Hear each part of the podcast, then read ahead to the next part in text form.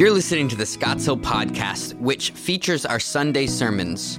If you would like to learn more about what God is doing in the life of Scotts Hill Baptist Church, visit our website at scottshill.org. Enjoy and be challenged by the word of the Lord.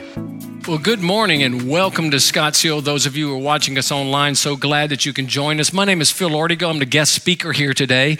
And, uh, it's, it feels like I am. I've been. It feels like I've been gone so long, and it's so good to be back. We had an incredible time with with uh, 12 other people, thir- yeah, 12 other people in the life of our church, plus some friends who joined us, had the opportunity to go to Israel. Now, so many people are asking me constantly, what was your favorite part of Israel? And it's kind of hard to put all of that down. Any of you ever visited the Holy Land? How many of you have gone to the Holy Land? Well, if you've been there, you know there's not a whole lot of holy things going on in and around those areas, but it was really cool to go to those sites. And, and so people said, Are you going to show us some pictures? Well, yeah, I've got a few that I want to show to you. Um, and so let me just give you a couple of things that stood out to me. One, we were in Nazareth where Jesus grew up, and I had the opportunity to stand in a very synagogue that Jesus grew up in. And can you imagine the Lord Jesus sitting there and hearing the instruction of the Word of God? And there we are in the presence in this place. But then I had the opportunity to stand in the Jordan River, and it is very muddy, very nasty, and very cold. But this is probably the place where they say that Jesus was baptized by John the Baptist. So it was so cool to stand in there. Nobody from our group wanted to be baptized again. I mean, look at the water. And, uh, and so we, we, we just had the opportunity to look at that. Then in Jerusalem, I had the privilege to stand and to pray on the Wailing Wall. This was so cool because I'm surrounded by Jews who are praying to a God in whom they reject his son. And I'm there as a Gentile experiencing the work of God's redemptive work through his son and having access to him and praying on behalf of the people of Israel. So it was really cool to be there. Then to walk down the Via Dolorosa, the very path that Jesus walked on the way to the cross. And it was so cool walking there, realizing that I'm walking where his last footsteps were before the resurrection. And so that was pretty cool. And then to go to the lowest place on earth. I don't know if you know that the Dead Sea is the lowest place on the entire planet. It is um, like, um, I don't know, below sea level. So, uh, so it's really low. And so while we were there, I didn't bring my swimsuit. I forgot in the hotel room. So I got to just stand in the water. And there was a number of folks in our group actually went in the water and you float and everything. And so it was really cool to be in the Dead Sea. But while I was there, I noticed it wasn't the only lowest place on earth, it's also the lowest juice bar on earth. And I went a little bit further and discovered this, the lowest bar in the world. And while I'm looking at that, an American walks past me and sings, You got friends in low places. And I guess that's true. But it was really just a great time for us to celebrate together. We're hoping that maybe in March of 24, we'll be able to take a group from the church. March is a cooler month as things are greener. It gives people an opportunity to raise some money until then. We had a great time, not with just our group, but some folks from um, other places as well. There were five individuals from Northern California who joined us. There were four people from Wisconsin who joined us. There was a couple from Australia Australia, and I made really good friends with a couple named Greg and Lori Tabitz. And um, they're from South Dakota. And in fact, they're watching us this morning online. So would you join with me in welcoming them online by saying, hey, y'all? There you go. There's our southern welcome to the Tabitz family. Now, if you would take your Bibles, open to 1 Timothy chapter 5, beginning in verse 17. We're continuing on in our study of 1 Timothy that we've entitled For the Church. Now, let me just remind you why we're doing this series. Of all the series that we could do, why are we choosing to do 1 Timothy during this time? When you read through the New Testament, you will find times that there are instructions or there's information that will fall in one or two categories. Sometimes information falls in terms that are descriptive in nature. For example, when you read through the book of Acts, you find many things that the church did, but it was descriptive. It is just simply describing what the church did. And those times of when we get instruction that are descriptive in nature, that does not mean we need to follow that pattern. For example, in the book of Acts, when they were going to replace Judas as one of the disciples, they had two men and they had to decide how to choose the right one, so they threw dice. They threw lots and they trusted God. That is a descriptive thing. That's not a way for us to practice choosing our pastors today by throwing dice, okay? Um, and so uh, it is a descriptive thing. But then you find times in God's word that, that, instruction is prescriptive. That means these are the things that you are to do. First Timothy is a book that Paul wrote to Timothy as he is pastoring Ephesus, and the entire book is prescriptive in nature. He's telling Timothy, these are the ways that the church should function. This is the structure for leadership. This is how you are to conduct yourself in the house of God. So, as we look at First Timothy, it's one of the clearest pictures for a prescriptive way of doing church that we find in all of the New Testament. Now, why is that important? Because we're living in a culture today where the church has forgotten who she is. We're living in a culture today where the church has forgotten how she is to function. We're living in a culture today where the church has lost sight of how to set apart godly, qualified leaders and how that should impact the life of the church. We're living in a culture today where the church is more concerned with what the culture thinks about its practices than what God thinks about its practices. And so, what we're doing is we want to be very intentional and looking at what God's word says is how we are to function as a body of Christ.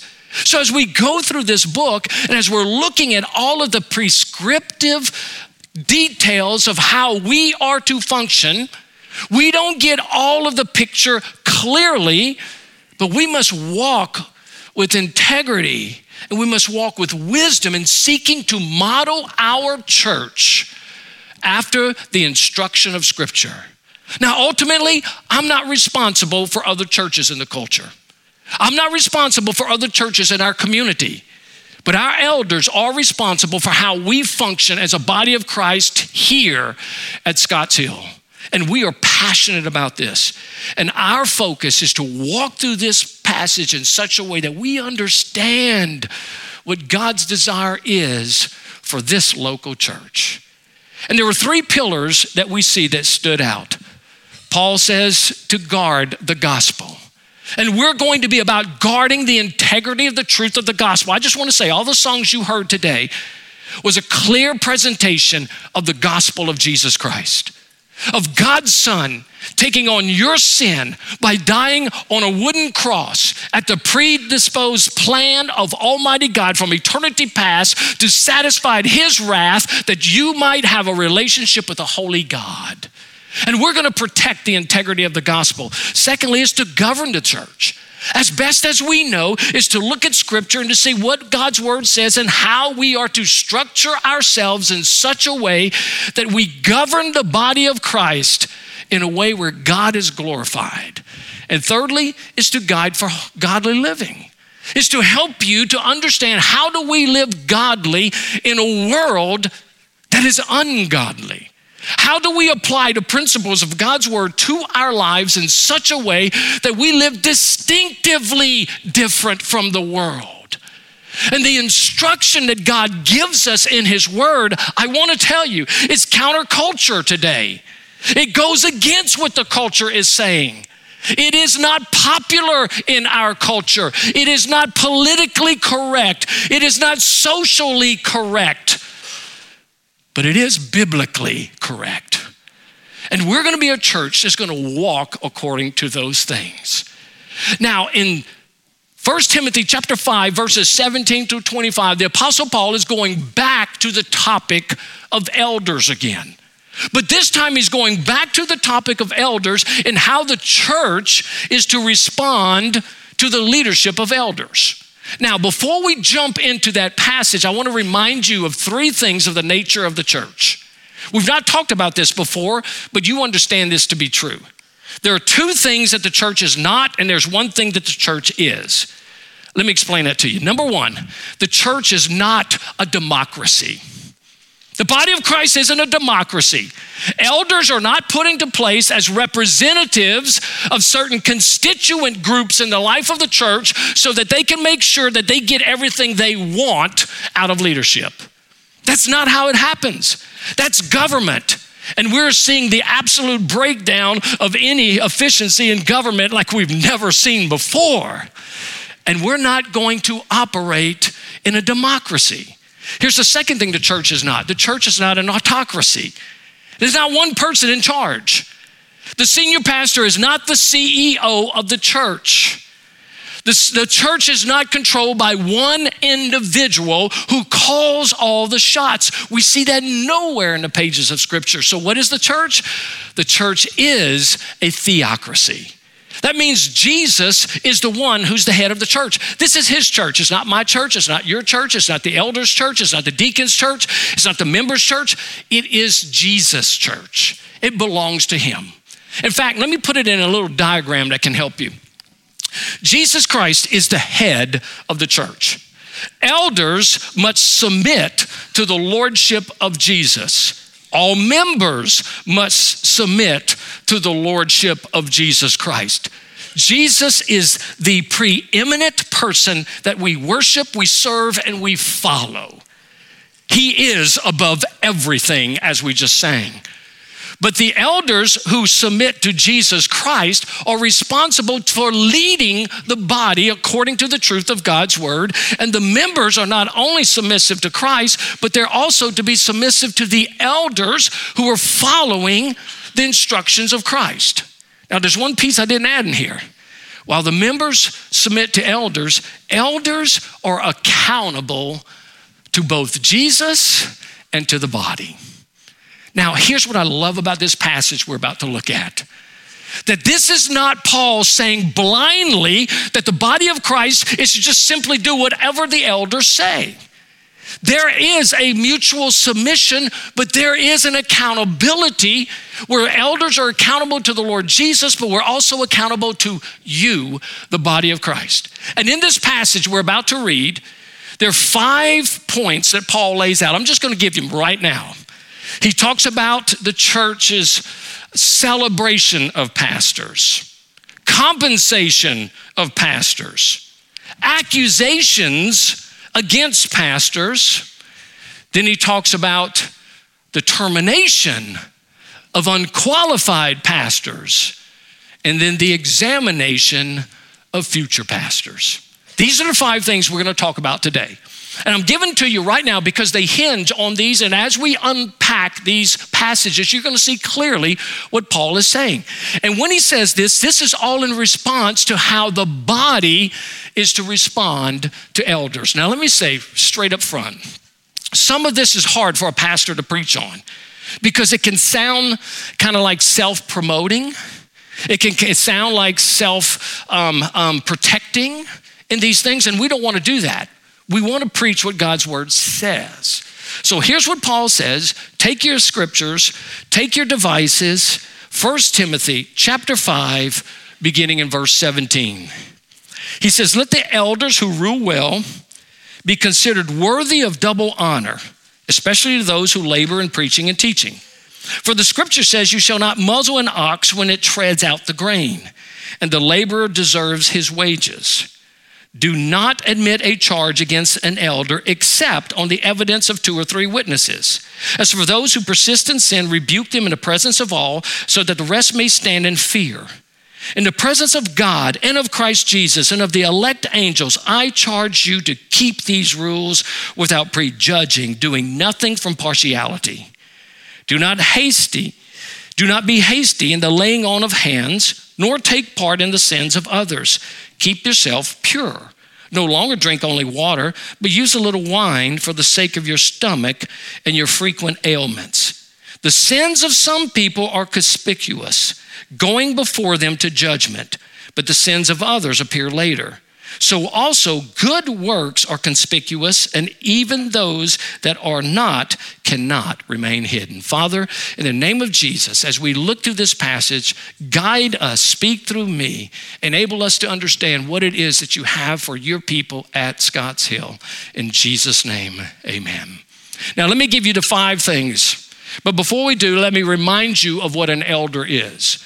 In chapter three, he gives us the picture of an elder, and this is what we've defined as an elder. An elder is a qualified man who oversees the work of the church with other qualified men by means of shepherding and caring for the body. Elders, all through the pages of Scripture, are only seen as male leadership in the life of the church who fulfill certain qualifications to serve in that position. They are elders, they are pastors, they are overseers. And this position is reserved for men all through the pages of Scripture. And that is our position at Scotts Hill. So, what is our response to be towards elders? Five things. Number one, Paul says the body should respond rightly in the celebration of elders. And he says this in verse 17 Let the elders who rule well be considered worthy of double honor especially those who labor in preaching and teaching. Now, Jamie really did everybody a good job when he led us in prayer. He asked, How many of you remember that this was Pastor Appreciation Month? And two of you raised your hand. Then he got you on the hook. Oh, how many of you don't care about that? You appreciate them every day. And everybody raised their hand. I love his approach to that. But the point here is what he's saying is he's saying that the church should have a celebration because of its elders, or they should celebrate the elders by honoring them. Now, the word honor in this passage actually means to respect them. And he says, All elders rule. Every single elder on staff is called to rule. Now, the word rule does not refer to ruling man made regulations or traditions or rules. It all has to do with leading people accurately and appropriately in the Word of God. So every elder's job is constantly to point people to God's Word. Now, all elders are called to do that, but some elders do it very well. And he says, for those elders who regularly demonstrate the relevancy of God's word in your life in all situations, and who are guiding the body of Christ towards godly living through the word of God, they receive a double honor. What does that mean? That means they are to be honored for their position, but they're also honored for their practice. That means that they're not only just honored because they are an elder in the church, but they are double honored because of the way they lead and they're actively involved in the lives of members in the church. For those individuals are the ones who know the heartbeat of the church. They know the difficulties that people are going through. They know the heartbreaks. They know the struggles. They know the joys. They know all of the issues of people's life, and they are involved in their life. Like a good shepherd, you can always tell when a shepherd's a good shepherd because he smells like his sheep. And an elder who does well is one who's involved in the lives of the sheep to where people recognize and they honor this man, not only because of his position, but because of his involvement in the life of the church. And he says, especially for those who are preaching and teaching. Now, some people will say that Paul is creating two levels of elders. There's some ruling elders and there's some teaching elders. That cannot be true because all elders rule and all elders are required to teach. So, as a result, all elders rule and teach. And those who work hard, the word in the Greek for working hard, who labor, that word means working to the point of exhaustion. These are not lazy men. These are men who work hard in studying and understanding the truth of God's word. So, no matter what platform they're on, they have been prepared to bring the truth to the church for the purpose of their well being. Now, I want to say that there's a lot on the internet today that you can find.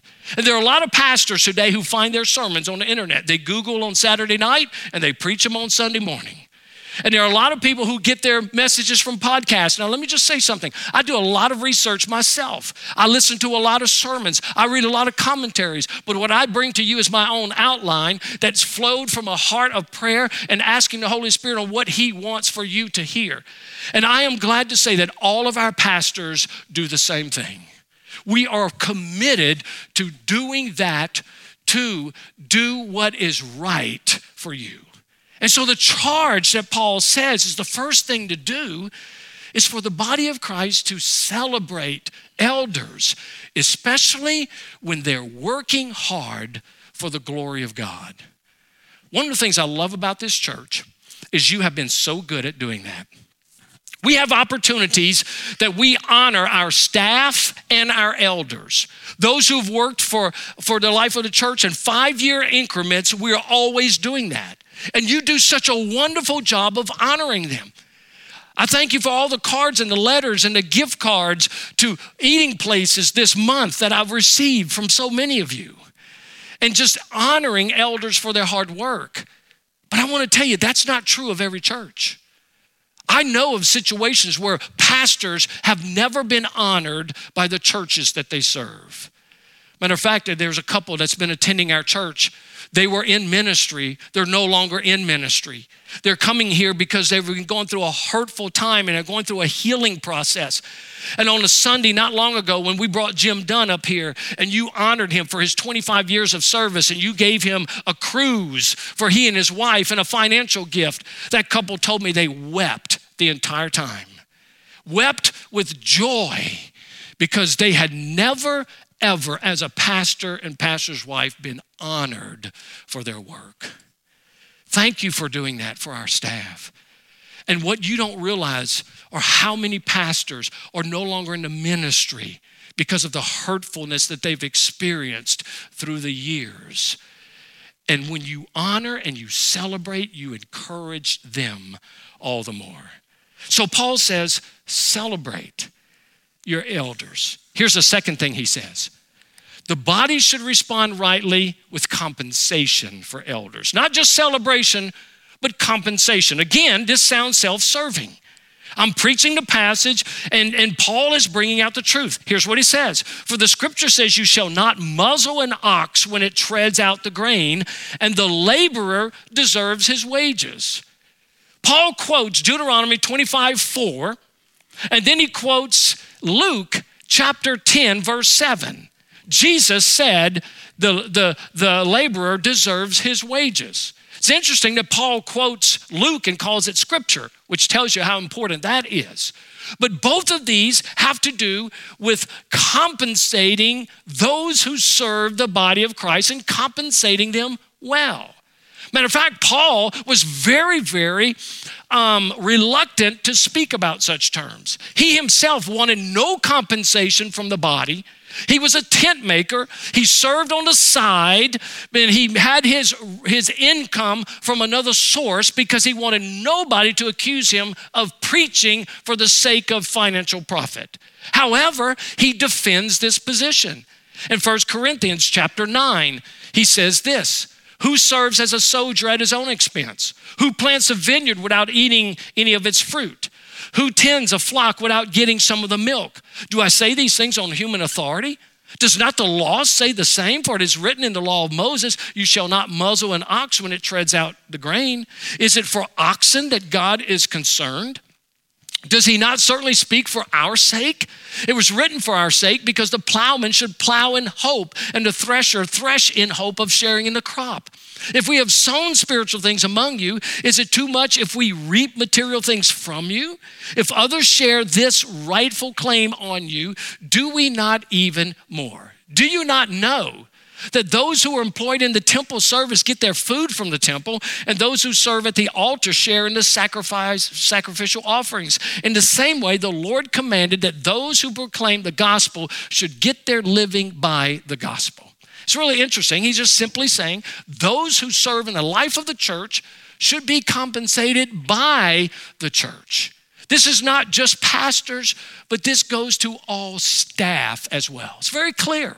It's a biblical principle that is taught both Old Testament and New Testament. But let me tell you the sad thing is The sad thing is, many churches out there today don't see the work of ministry as real work.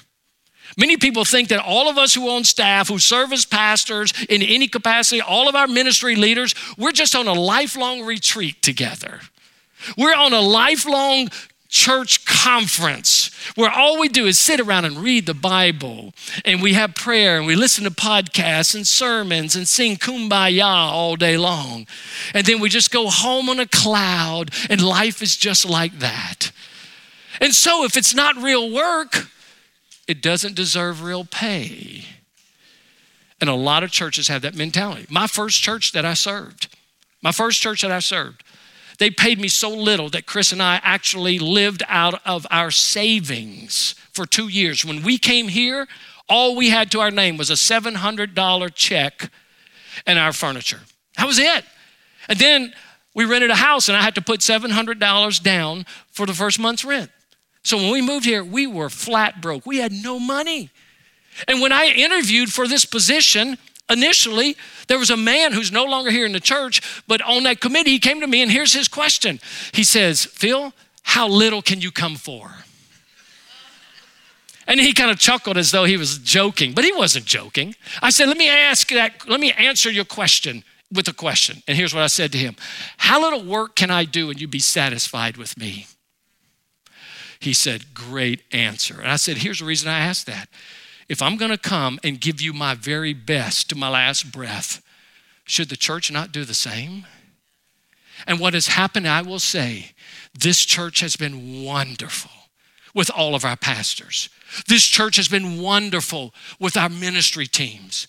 You have done so well in taking care of our needs. You've done so well in making sure that our families are supported as we give ourselves to ministry. And I'm really always been concerned not only for my pastors, but all of the ministerial staff. And for many years, many, many years, I turned down raises so that they can be better adjusted because I did not want to lose any of my staff. Then the executive team came to me and said, Pastor, you can't keep doing that because that's doing a disservice to your job and your position. And if you die today, we got to replace you. And we're going to have to pay that person the right level. Let us adjust your staff to where it needs, your pay where it needs to be. And they've done that. And they have a heart. If we're going to attract top shelf people, we've got to be able to take care of top shelf people. And I bless the Lord for that. Now, like the Apostle Paul, let me tell you what I wish I could do. I wish my income would come from somewhere else. I wish my income would come from somewhere else so I would be free to be able to do the ministry without anybody ever accusing me of doing this for the profit. I was reading about um, Rick Warren in his church. He's been there for many years. He retired recently, but he had written his book, The Purpose Driven Life. He did so well on the book that he paid back his salary for 25 years to his church. And he worked until his retirement without ever drawing a salary. Now, don't get any ideas about me, okay? Because I haven't written a book yet. But if I could, I would. Maybe if I can win the lottery. I don't know. No, you say that's blood money. Well, anyway, that if I could, I would do that. And you have done so well, so well in taking care of your staff. But here's the third thing. Now we're moving into an area that's really important. Thirdly, the body should respond rightly when an accusation is made against an elder. I think this is a place where many churches fall very short in. And he says, Do not admit a charge against an elder except on the evidence of two or three witnesses. Now he says, Do not ex- admit a charge on an elder except for the evidence of two or three. men. What kind of charge is he talking about? He's not talking about petty things. He's not talking about just dislikes of personalities. He's not talking about the fact that simple shortcomings that we all have. I've already said that as elders, we are not perfect, and I've already explained to you my imperfections in my own life. In fact, this past week, I had to apologize to one of my pastors for the way I responded in a situation that demonstrated frustration and not grace. And I asked him to forgive me in that. And so that's not what he's talking about. He's talking about accusations of gross moral failures that would disqualify a person from the ministry. That's what he's talking about. That you need to be careful when there are accusations coming along. And he says that there are two rules, Timothy, that you must follow. Let me give them to you. Number one, do not entertain accusations from an individual who has an axe to grind. You don't entertain accusations from a person who just doesn't like one of the pastors or someone who is spreading gossip around, someone who has no witnesses, but an individual who just is critical and wants to tear down a particular pastor or a ministry leader, and they have no basis to their accusation. Do not give them any attention. Why? Because it's what I called sideways talk. And you know what sideways talk is? It's gossip. And gossip is sin. I love the way C.H. Spurgeon used to handle this. He said that when somebody came to him and wanted to accuse him of something that was false accusation, he would begin by saying, Okay, listen, I have no memory that I've done that. Could you do me a favor? Could you write down all the details of these accusations, all the witnesses that you have, and all the ways you think I need to be handled? He said they never write it down because people never write down their gossip. And so he says, Be careful. Don't just listen to any gossip and then jump on the bandwagon of the gossip machine and destroy a person's life if there's no cause. But then he says this secondly, do investigate accusations when there are two or three witnesses who can testify of the accusations. If there are two or three witnesses, then investigate it. Now, that doesn't mean that the accusations are going to be true. You simply investigate it. Because what happens a lot of times, two or three people are listening to the same gossip, and none of them has adequate information about it, but they're just repeating the gossip of what I heard. Yes, I heard that too. Well, I also heard that. All of that is insufficient. None of it is credible because it's simply gossip. So we need to be careful. let me tell you why many churches fail in this.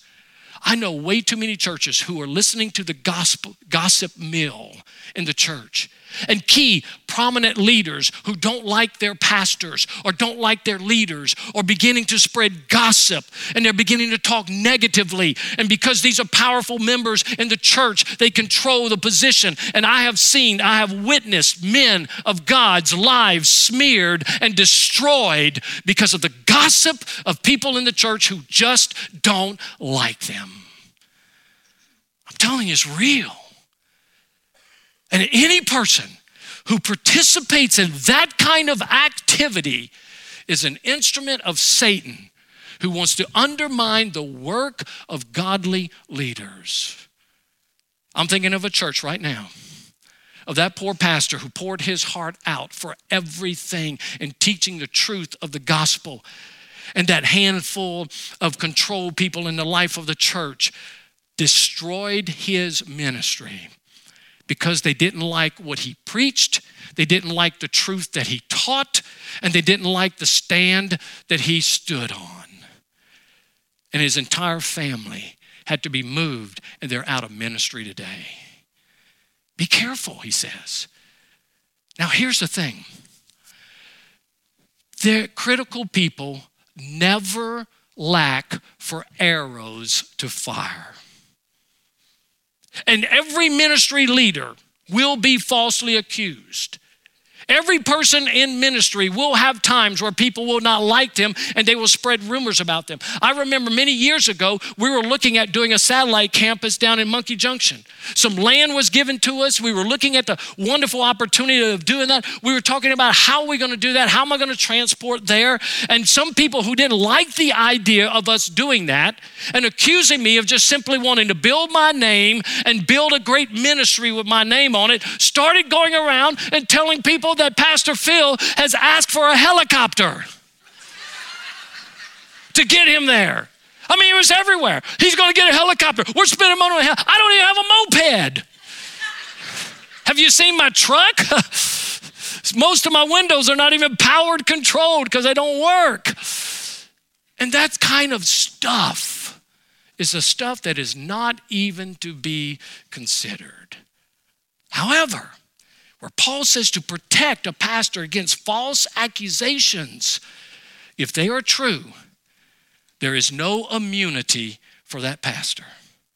And here's the third thing. Fourth, the body should respond rightly in the termination of an unqualified elder. Wow. See, that's what I love about Paul. He's saying, as a body of Christ, you have a responsibility of making sure that your elders are walking according to godly character and according to godly criteria. He says this As for those who persist in sin, rebuke them in the presence of all, so that the rest may stand in fear. In the presence of God and of Christ Jesus and of the elect angels, I charge you to keep these rules without prejudging and doing nothing from partiality.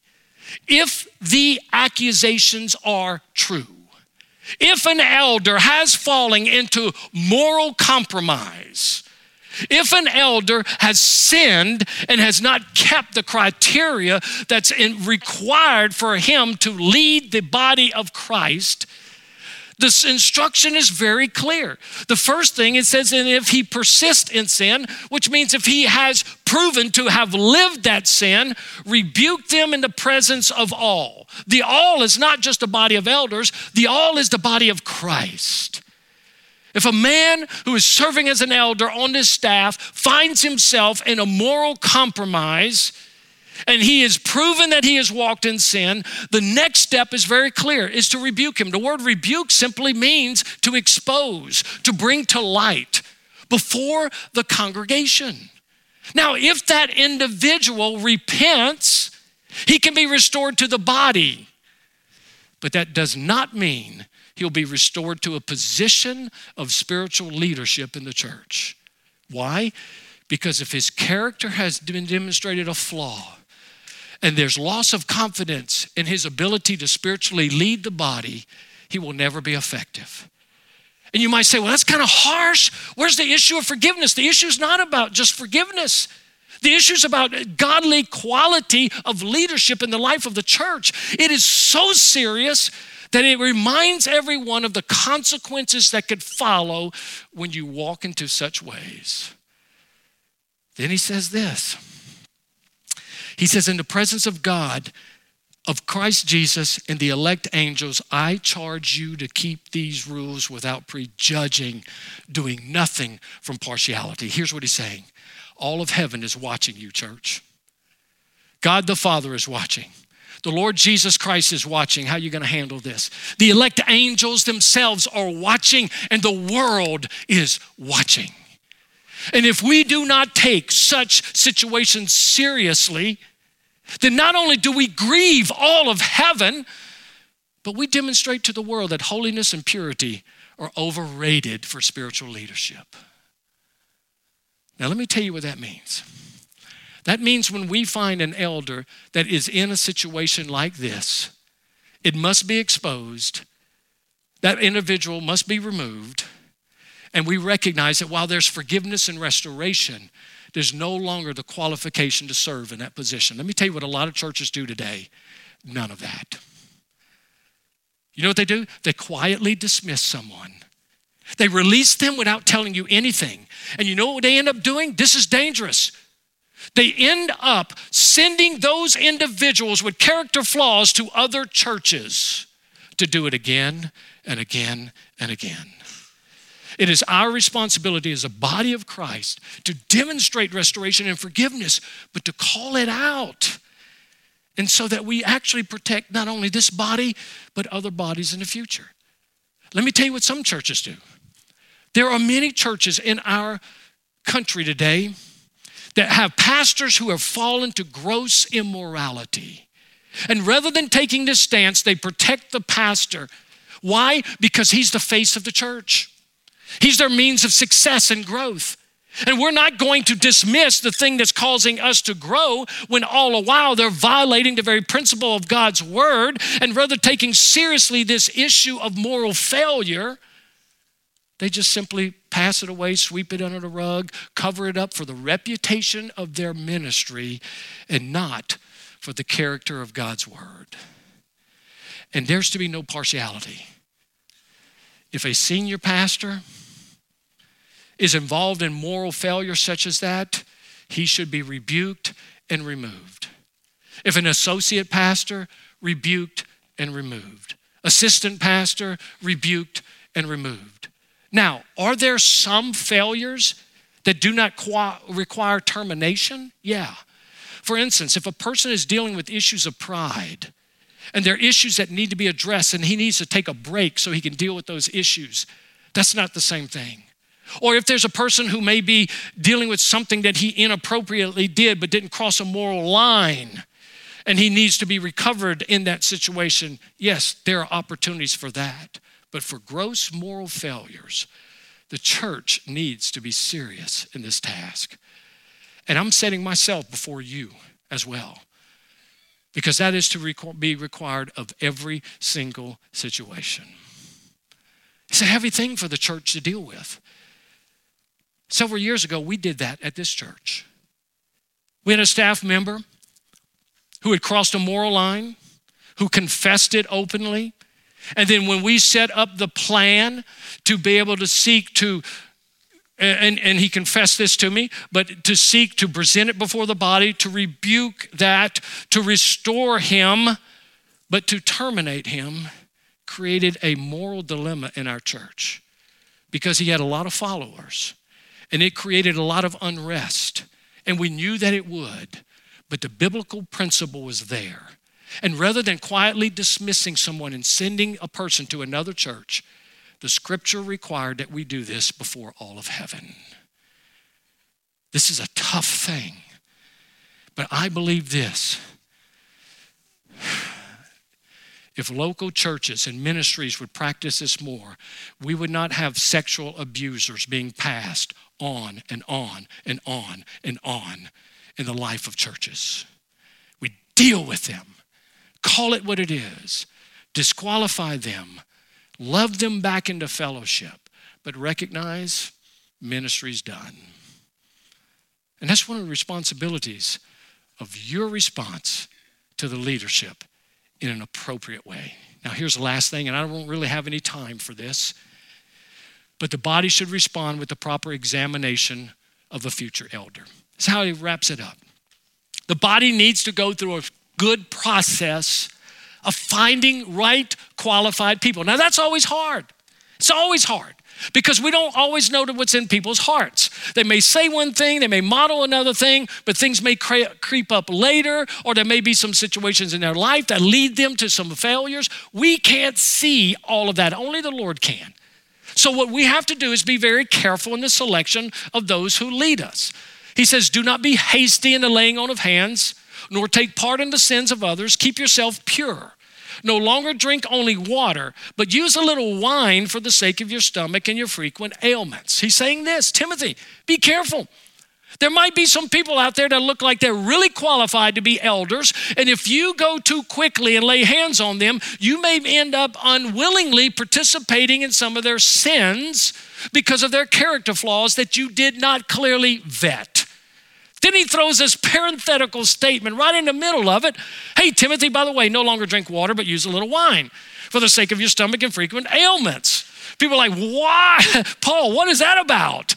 Well, Timothy was a pretty weak fellow that we see through scripture. He had a lot of ailments. Timothy probably made a commitment to abstain from all use of wine and alcohol because he wanted to make sure no one would stumble. But in all of that, he was drinking only water, which the water in that day was very impure, and the water was causing him to be sick. So, most likely, Paul is saying, Timothy, I know that you want this quality of purity in your life, but listen, you're abstaining from these things is actually harming your body. Take a little wine because your stomach. Take a little wine for medicinal purposes and use it. And so there's nowhere in Scripture where elders are ever prohibited from using alcohol. But there are plenty scriptures that warn of the danger and the enslavement of alcohol. And so we have to understand both of those. Then he says this the sins of some people are conspicuous, going before them to judgment, but the sins of others appear later. There's some people, their lifestyles, whoo, man, you look at them and say, no, we don't want that guy. But you might look at another individual, but there are hidden sins that show up a little bit later. Then he makes a contrast. So also with good works are conspicuous. There's some people that, man, their works are really good. We need to look at that person. And then even those that are not cannot remain hidden. There's some whose works are not as clear. So here's what he's saying here. He said, Don't choose too quickly people to serve in the position of elders, but don't choose too slowly because you're waiting to see some marvelous works that will appear later. And so there's this task of making sure that the qualified people we put in this position are going to be individuals who model godly character and godly purity. And their works are following along them. And as best as we can see, make sure that we have a process. We have a clear process at Scotts Hill. We watch individuals' lives, then we have conversations with them. And if there's an interest to serve as an elder, we give them books to read. And we have times to meet with them over what they're reading to help them to understand it. Then they meet with the council of elders, and the council of elders decides, is this want to go something we want to go further? Then we give them a questionnaire, and it is a lengthy questionnaire to help them understand all that they understand, doctrinal matters. Then there's an interview. And if that interview goes well, then there's the presentation to you as a body. And then you examine. And if there are any people in the life of this church that say, hey, hey, hey, I know this about this individual, it's not gossip. It is something that I have personally witnessed. We ask you to tell us. And as best as we can, with the work of the Holy Spirit, we choose godly people. So your response to the body is to celebrate those elders who serve well, to compensate, to be able to make sure that the accusations that are given are real. And in the difficult case, to terminate because that's your job to make sure that all is done well. And how do we end this? Let me bring it back to where we started. Jesus Christ is the head of this church. Everything we do is to honor him. Everything we say is to glorify him. And as elders, we are submitted constantly to the lordship of Jesus and his word and the members are submitted to the lordship of Jesus Christ and his word. And you follow the leadership of your elders, and we are accountable to you. That's a theocracy. And that's what God has called us to be. And as we seek to operate in this way, we work together for the glory of God. Amen. We submit ourselves before you.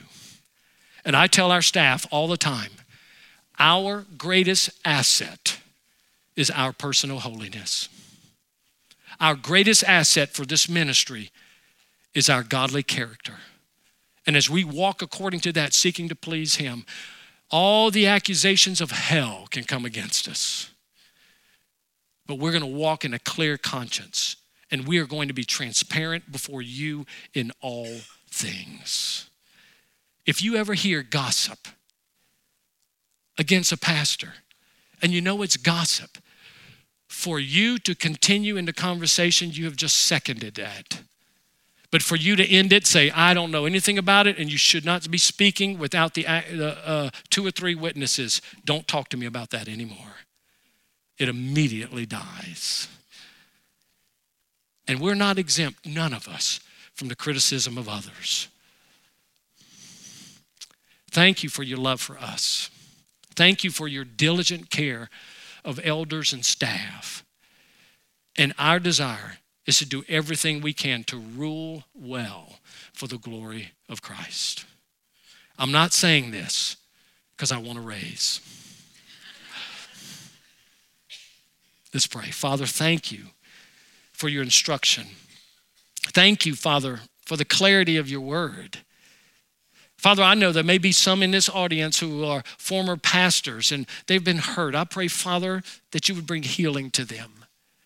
I know that there's some who are watching online who have been hurt. And Father, I pray that you would bring great healing to them through those difficult times and that you would uphold them with your grace and your power. And Father, I thank you for this body. And I pray, Father, as we continue to walk biblically according to your word, that we seek to do everything, taking seriously the charge that you have given us with grace and forgiveness and redemption. Thank you for these things. In Jesus' name, amen. Thank you for listening, and we hope that God uses this message in you to transform you more into the image of Christ. If you have any questions about our church or you want to learn more about Jesus, visit our website at scottshill.org slash next steps. Till next time.